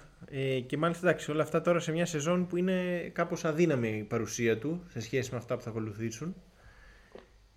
Ε, ναι, ο Όμαρ έχει φύγει, στο, έχει επανεμφανιστεί στο τελευταίο επεισόδιο της πρώτης σεζόν. Τον είχε βάλει κάποια στιγμή Μακνάλτη σε ένα λεωφορείο για να φύγει ας πούμε και μετά χάσαν την επαφή και δείχνει ότι επιστρέφει στην Βαλτιμόρη. Μάλιστα η πρώτη σεζόν κλείνει με δικιά του ατάκα και το δικό του χαμόγελο το χαρακτηριστικό ότι it's all in the game. Που το δείχνει ληστεύοντας ένα από, τα, από τους ε, ανθρώπους που τις, κάποιες από τις συμμορίες ξέρω εγώ και, και τα λοιπά. Ε, ο Όμαρ επανεμφανίζεται, ε, το ψάχνει ο Μακνάλντι ε, για να μπορέσει να καταθέσει και έχουμε αυτή τη σκηνή στο δικαστήριο που είναι μάλλον μία από τις πιο σημαντικές σκηνές του The Wire και μία από τις πιο δυνατές σκηνές του The Wire. Είναι κατά τη γνώμη μου, εντάξει υπάρχουν άπειρα clips στο YouTube, νομίζω ότι όποιος και όποια δεν έχει δει ε, είναι μία φοβερή σκηνή με συγκλονιστική ηθοποιία από όλους τους συμμετέχοντες. Ε, πραγματικό διαμάντι και οι διάλογοι διαμάντι και η κινηματογράφηση και το, τα πάντα ο Όμαρ, ο οποίος εμφανίζεται σε αυτό το δικαστήριο, ντυμένο με τον πιο μπαρδαλό τρόπο που, που μπορούσε να πάει, ακριβώς για να υποστασιοποιήσει το γεγονός ότι δεν σέβεται τον θεσμό και φορώντας μια γραβάτα χωρίς κόμπο κανονικό, μόνο και μόνο γιατί η εισαγγελέας η οποία συνεργάζεται με την αστυνομία και τον είχε για μάρτυρα κατηγορίας, του είχε πει ότι πάρε αυτά τα λεφτά για να πάει να αντιθείς αλλά του λέει τι πρέπει να βάλω, οτιδήποτε με γραβάτα. Οπότε πήγε και πήρε τα πιο παρδαλά πράγματα που μπορούσε να βάλει και έβαλε και μία άσχετη σατέν γραβάτα την οποία δεν ε, ε, έκανε κανονικό κόμπο αλλά την έβαλε έτσι περιπεκτικά από πάνω από το, ε, από το outfit ας πούμε και έκατσε απέναντι από τον δικηγόρο της μαφίας και το ξεφτύλισε. Ε, προσπαθούσα τώρα να βρω και το βρήκα το διάλογο Έχω σημειώσει το διάλογο του Όμαρ με το Stringer όταν πάει να γίνει μια μεσολάβηση, νομίζω με τον Πρόπ Τζο στη μέση, να πει ότι εντάξει. Ναι, ο Πρόπ ήταν ο εγγύητης. Πρέπει, πρέπει να ερεμήσουν. Τώρα, ναι, ένα πάρλε. Ένα πάρλε, ναι. ένα πάρλε. Και του λέει ο Stringer, λέει ο Όμαρ, σκοτώστε τον Μπράντον. Λέει ο Stringer, you were fighting with my stars.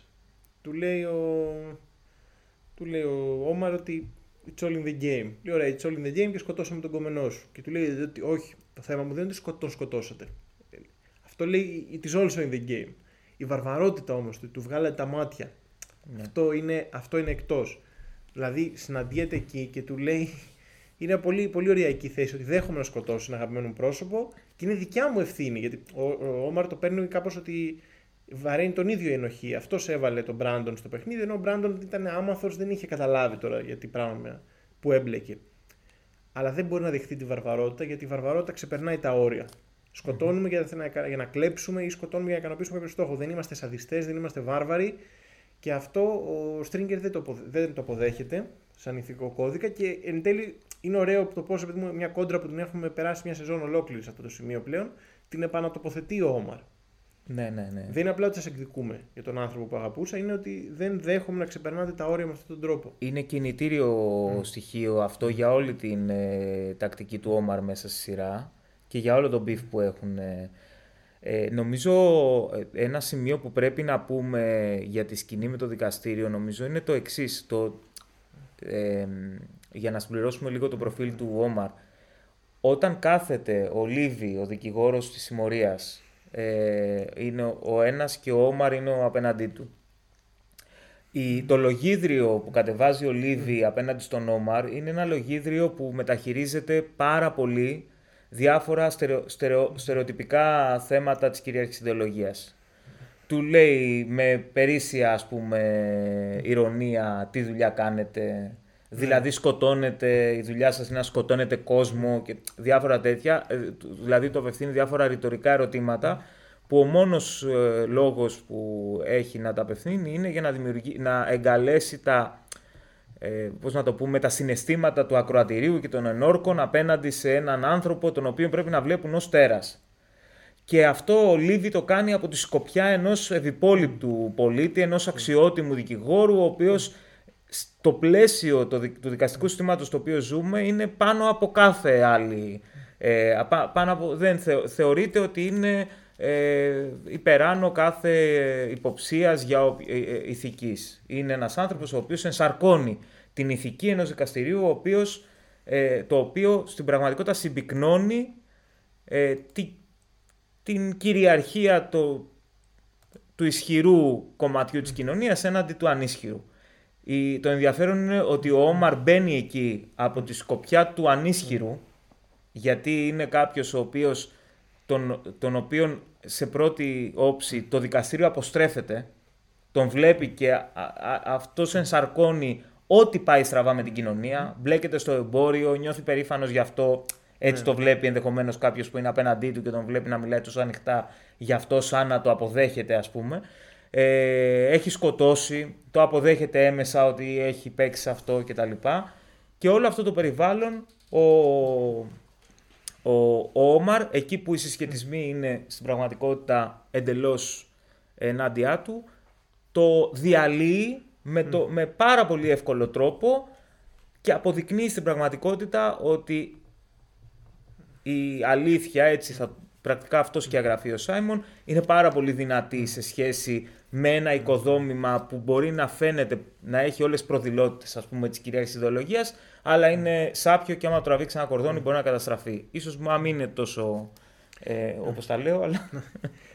Είναι ωραίο εκεί γιατί ο δικηγόρος είναι εμφανές ότι ενώ συμμετέχει στο The Game δεν το σέβεται. Και ή το, το παίζει με αυτόν τον τρόπο που είναι διπλός και πρέπει να τιμωρηθεί για αυτόν τον λόγο και θα τιμωρηθεί με αυτόν τον τρόπο τέλος πάντων. Ναι, και ο δικηγόρος και η συμμορία έτσι κι αλλιώς. Ε, ο δικηγόρος άλλωστε είναι, από τα, είναι στρατηγικό mm. τέλεχο της συμμορίας. Είναι δηλαδή από τους ανθρώπους που εκπονούν στρατηγική. Ε, με τον Avon και τον, ε, και τον Stringer είναι μέσα στο, ε, στο μαγαζί του Ορλάντο κάποια στιγμή στον πρώτο κύκλο, ε, στη βιτρίνα αυτή που είχαν και τα λοιπά και συζητάνε ακριβώς το πώς θα διαχειριστούν όλη την υπόθεση που έχει ξεσπάσει με τελείως ανοιχτούς όρους. Δεν είναι κάτι που είναι κρυφό. Ο, θέλω να σου αλλάξω λίγο το θέμα και να μιλήσουμε έτσι για δύο χαρακτήρες που εμφανίζονται πρώτη φορά στη δεύτερη σεζόν και θα παίξουν πολύ μεγάλο ρόλο στους επόμενους και, θα... και έχουν πολύ μεγάλη σημασία. Ε, ο ένας είναι, εντάξει τώρα εμφανίζεται πολύ λίγο, νομίζω στο 8ο επεισόδιο, είναι ο Μπάνι Κόλμπιν. είναι ο μπάτσος ο οποίος ε, θα φτιάξει μετά το, το πείραμα του Χάμστερνταμ και τον βλέπουμε εδώ να προοικονομεί την εξαιρετική τρίτη σεζόν λέγοντας ότι δεν αντέχω άλλο αυτό το πράγμα. Ό,τι κάνουμε είναι μάταιο. Ακριβώς. Είναι ένας άνθρωπος ο οποίος έρχεται από την ίδια σκοπιά που έρχεται και ο Μακνάλτη, που έρχεται και ο Ντάνιελς, παρότι ο Ντάνιελς δεν ήταν εξ αρχής αυτό. Ο Ντάνιελς ήταν ένα πρόσπεκτ του μηχανισμού. Νεαρός, mm. μαύρος, έξυπνος, όμορφος, μορφωμένος, δικηγόρος. Δικηγόρος με ναι. σχολείο, είχε τελειώσει τη νομική, δεν ήταν δικηγόρος. Ήταν, ναι. Είχε ναι. πτυχίο νομικής, αυτό ήταν στην πραγματικότητα.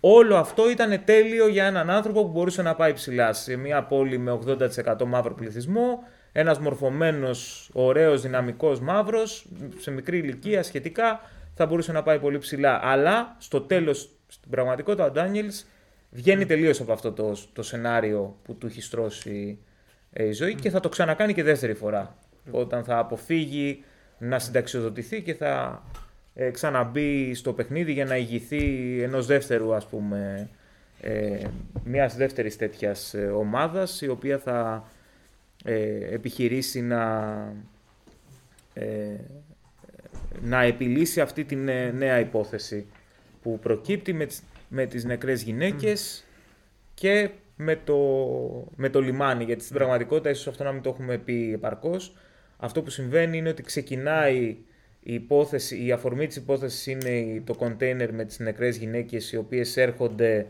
μέσα στο πλαίσιο ενός κυκλώματος ε, σωματεμπορίας που αποδεικνύεται ότι είναι ε, το ίδιο κύκλωμα με των ναρκωτικών, έχει δηλαδή ίδιες πηγές και τα λοιπά και με άλλα πράγματα, με όπλα και όλα αυτά. Και η υπόθεση εκτρέπεται μέσω της παρέμβασης του Βάλτσεκ, ενός Πολωνού ταγματάρχη αστυνομίας και μάλιστα για άσχετο λόγο. Μόνο, μόνο για ένα, μια, ένα beef ας πούμε, που έχει με τον Φρανκ Sobotka και το σωματείο είναι αυτό που μπαίνει στην, στο επίκεντρο της, ε, της έρευνας. Το beef για ένα βιτρό σε μια εκκλησία. Για ένα βιτρό σε, για το ποιος θα πάρει τη θέση. Είναι σαν να τσακώνεσαι στις εκλογές για το που θα βάλεις αφήσεις, ξέρω εγώ. Και από αυτό ξεκίνησε μια ολόκληρη ιστορία που. Διέλυσε το σωματείο. Που, ναι, πρακτικά διέλυσε. Ξεκί... Ε, υπήρξε μια ολόκληρη έρευνα η οποία στην πραγματικότητα ψηλά άφησε, αν όχι βρήκε, παρότι δεν τελεσιδίκησε ή δεν ε, ολοκληρώθηκε, τις πηγές του ναρκεμπορίου. Δηλαδή το πώς εισέρχονται τα ναρκωτικά, το πώς διακινούνται, τη σχέση του με όλο το μηχανισμό. Δηλαδή πήγαμε πίσω από το πώς εμφανίζονται στους δρόμους και όλο αυτό το κοινωνικό φαινόμενο που το βλέπει κανένας και λέει να αυτό είναι το πρόβλημα, όμως ο Σάιμον κάνει ένα αποφόκους και σου λέει όχι το πρόβλημα ε, εκεί το βλέπεις εσύ αλλά δημιουργείται αυτή είναι η κορφή του, κορφή του παγόβουνου. Το παγόβουνο είναι από κάτω από την επιφάνεια, είναι τεράστιο, αυτό είναι το πρόβλημα. Εν τέλει γι' αυτό περασπίζομαι τη δεύτερη σεζόν ως μια πολύ καλή σεζόν. Η σεζόν είναι αργή. Αργή να σε βάλει, δηλαδή σου έχει χτίσει μια θεματική στην οποία μπαίνει ξανά στη μέση στα ναρκωτικά. Πρέπει να φτάσουμε στο 5ο-6ο επεισόδιο για να ξαναγυρίσουμε σε εμπόριο ναρκωτικών. Είναι αργή.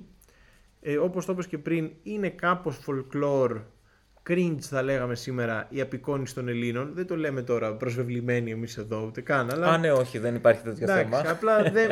Ρε, παιδί μου, είναι λίγο. Απλά σε μια σειρά που είναι τόσο οργανωμένη, δηλαδή ο Σάιμον έγραψε το The Wire έχοντας χρόνια ρεπορτάζ ο ίδιος, έχοντας μεταβεί από storyteller σε μυθιστοριογράφο πρακτικά μέσα σε αυτή την ιστορία, έχοντας ε, ακολουθήσει το τμήμα ανθρωποκτονιών για πάνω από ένα χρόνο ε, από κοντά για να μπορέσει να αρθρογραφήσει στην Baltimore Sun και μετά να γράψει το βιβλίο και έχοντας μετά με τον συνεργάτη τον, τον Ed Burns από τα, ε, που δούλευε ακόμα τότε παρακολουθήσει τις γωνίες και την εξέλιξη του εμπορίου και τα... Ένας τέτοιος άνθρωπος ο, ο οποίος, μια τέτοια ομάδα η οποία Προσέλαβαν μάλιστα σύμβουλο για τη δεύτερη σεζόν, γιατί το θέμα των λιμανιών δεν ήταν ένα θέμα το οποίο ήξεραν και προσέλαβαν, αν θυμάμαι καλά, έναν συνάδελφο, πρώην συνάδελφο δημοσιογράφο του Σάιμον από την Baltimore Sun, ο οποίος ήξερε πάρα πολύ καλά το θέμα των, των λιμανιών. Το να βλέπεις την, αυτή την πιο folklore αντιμετώπιση ενός από τα στοιχεία σου φαίνεται λίγο lame ναι. εκεί. Λες τώρα δεν μπορεί ρε παιδιά, τα, τα, τα, είπατε όλα, κάνατε τέτοια έρευνα και μας βάζετε μόνο καζατζίδι και ο άλλος διαβάζει τσάρτα και μιλάει σπαστά ελληνικά ναι, και λέει. Και στέλνουν και σπαστά ελληνικά στα γκρίκλι. Ναι, ναι, ναι. Ε, παρόλα αυτά τα θέματα που είναι δεδομένα, η σεζόν είναι τρομερό γιατί υπάρχει μια πρώτη επιφανειακή ανάγνωση στην πρώτη σεζόν που είναι τα ναρκωτικά ως πρόβλημα των περιθωριακών μαύρων κοινοτήτων σε μια Αμερικάνικη μεγαλούπολη.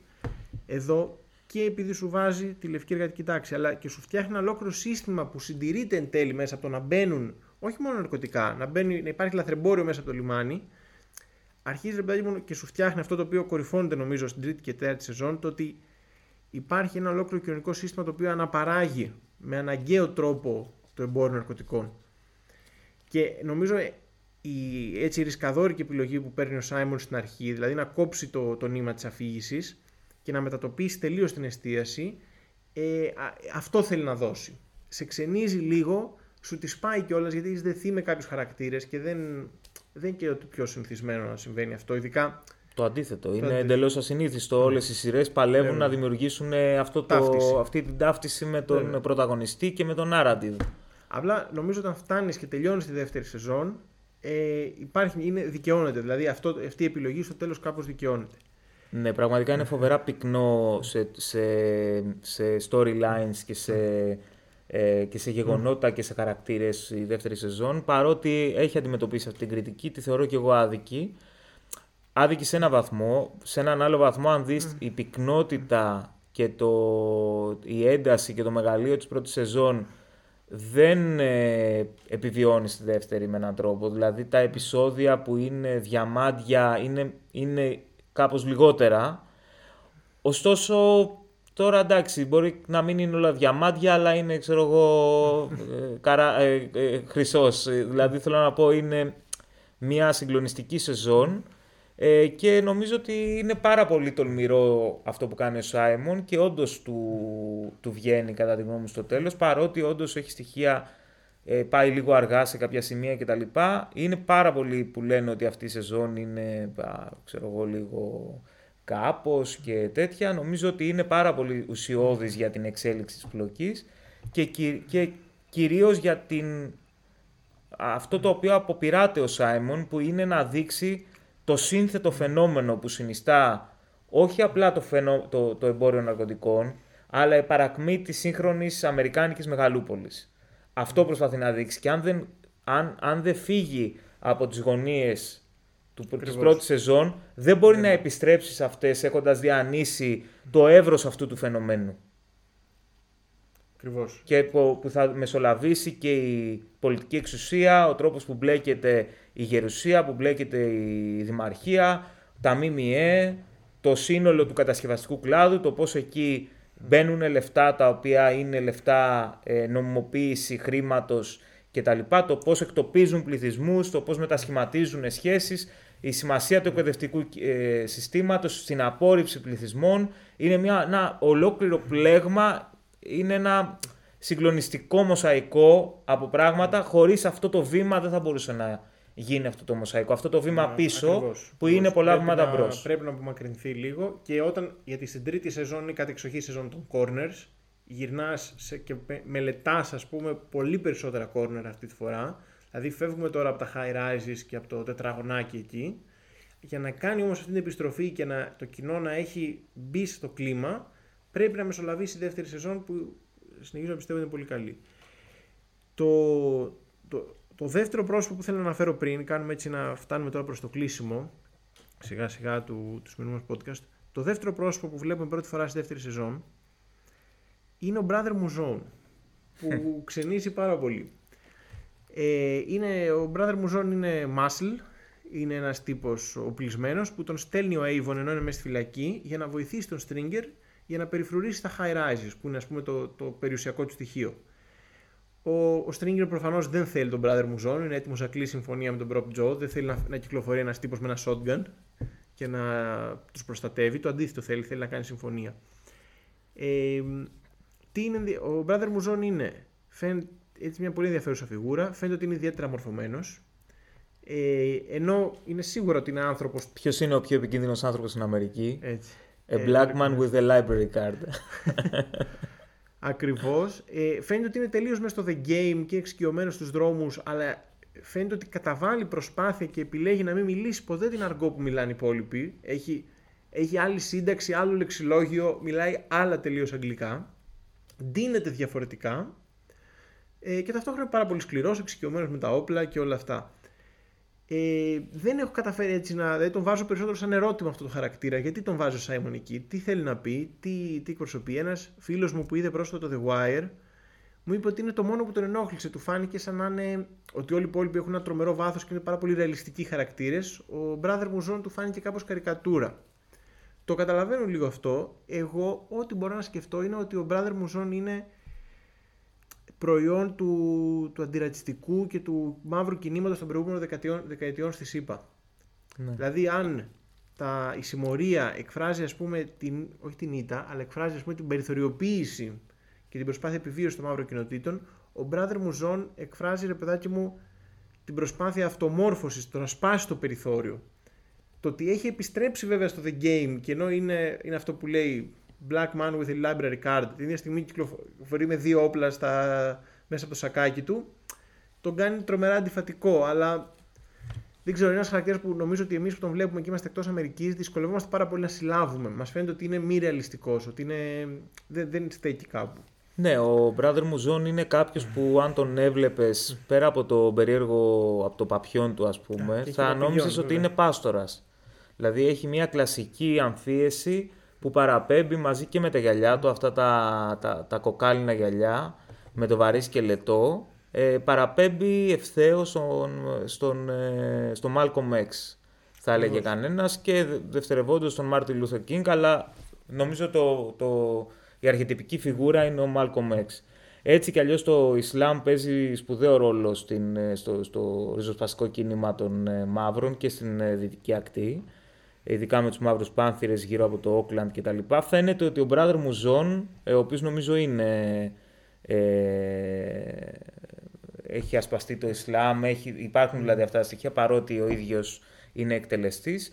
Είναι μια φιγούρα που μας έρχεται από αυτή, είναι μια παραφιάδα εντός αγωγικών, ένα, ένα μετασχόλιο του Σάιμον γύρω από αυτή την ε, εκδοχή μαύρης mm. ριζοσπαστικοποίησης. Το, το βάζει, το 2002. Το βάζει μέσα στο, στο παιχνίδι στην πραγματικότητα. Ε, και την ίδια στιγμή κάποιος που φαίνεται ότι μοιράζεται την, ε, την ίδια αντίληψη με τον ε, Όμαρ για το παιχνίδι.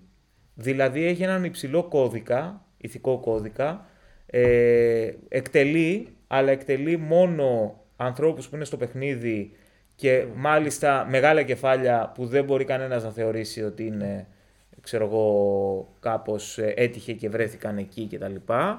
Ε, ο Avon είναι ένας, μια από τις γνωριμίες που έχει ο Avon και την οποία χρησιμοποιεί όντως για να προστατεύσει το, την, την περιοχή του, το territory, το turf ας πούμε το δικό του. Ε, και ο Stringer ο οποίος δεν θέλει να ε, ακολουθεί αυτή η στρατηγική. Αυτό παίζεται πριν ξεκινήσει να εκτελήσει τη στρατηγική του Stringer. Ε, προσπαθεί να τον βγάλει από το παιχνίδι. Αυτό, είναι, αυτό στο, στο τέλος θα φάει τον ίδιο το Stringer. Ε, αν μπορούμε να πούμε. Προφανώς Εντάξει, είναι δεδομένο ότι υπάρχουν πάρα πολλά spoilers ναι, σε αυτό το υπάρχει, τέτοιο. Δεν συζητάμε με τέτοιους όρους. Αλλά το γεγονός ότι ο Brother Muzon με τον Όμαρ είναι αυτοί που στο τέλος του τρίτου κύκλου, σε αυτό το περίφημο 11ο επεισόδιο που θεωρείται ίσως το καλύτερο της σειράς και ένα από τα καλύτερα που έχουν γυριστεί ποτέ. Ε, θα είναι αυτοί που θα εκτελέσουν ε, το Stringer. Είναι με έναν τρόπο η εκδίκηση του ίδιου του παιχνιδιού απέναντι στην ύβρη που διαπράττει ο Stringer η οποία από ένα σημείο και μετά στην πραγματικότητα είναι διαρκής, όχι μόνο γιατί εκτελεί τον Διάντζελο ε, και τα λοιπά, αλλά γιατί ε, χειραγωγεί το παιχνίδι. Ο, ο Stringer επιχειρεί να χειραγωγήσει το παιχνίδι. Δεν σέβεται τον brother Muzon που είναι κατεξοχήν ένας player του παιχνιδιού. Δεν σέβεται τον, ε, τον, Avon. τον Avon. Δεν σέβεται τον, ε, τον ίδιο τον Omar. Ε, και αυτό το, στο τέλος το πληρώνει παρότι ήταν έτοιμος να τα βρει με τον Μπάνι Κόλβιν και να παίξει πολύ σημαντικό ρόλο στο να μπορέσει να επιληθεί το ένα, το, πώς να, να εξαρθρωθεί όλη η συμμορία. Γιατί ακριβώς τα πράγματα στον, στον Simon και στο The Wire δεν είναι ποτέ άσπρο μαύρο. Είναι πάντα κάτι πολύ ενδιάμεσο. Ε, κάναμε και μια αρκετά καλή προετοιμασία για την τρίτη σεζόν. Ναι, του χρόνου τώρα. Του χρόνου. 2023. Όχι, όχι, τώρα θα δεσμευτούμε για κάτι πιο σύντομα. Δεν μπορώ να τι δεσμεύσει αυτές. Γιατί πάντα τις πάμε. Ισχύει. Λοιπόν, νομίζω εδώ ολοκληρώνεται το σημερινό μας podcast. Έχουμε ακόμα 20.000 λέξεις σημειώσεις. Δεν ξέρω τι να κάνουμε, γάμοντα. Εντάξει, ας το ολοκληρώσουμε. Δεν θα κάνουμε part 2. Ναι, θα κάνουμε μετά ε, part 2 των podcast. Θα τα Ναι, πάρουμε ναι, από την ναι. αρχή και θα κάνουμε με τα σχόλια πάνω στο, στο τι είπαμε, γιατί δεν είπαμε. Λοιπόν, ευχαριστούμε πάρα πολύ που μας ακούσατε. Ευχαριστούμε εκ μέρους μας in Culture τον Γιώργο Καλαμπόκα και την ενελάδη εκκλησία του The Wire που έστειλε τον Ευχαριστούμε και τον εμείς εκπρόσωπό παιδιά, της. να είστε καλά και να προσεύχεστε πάντα στο Simon και στο The Wire, να το βλέπετε τουλάχιστον μία φορά το χρόνο. Βοηθάει πάρα πολύ.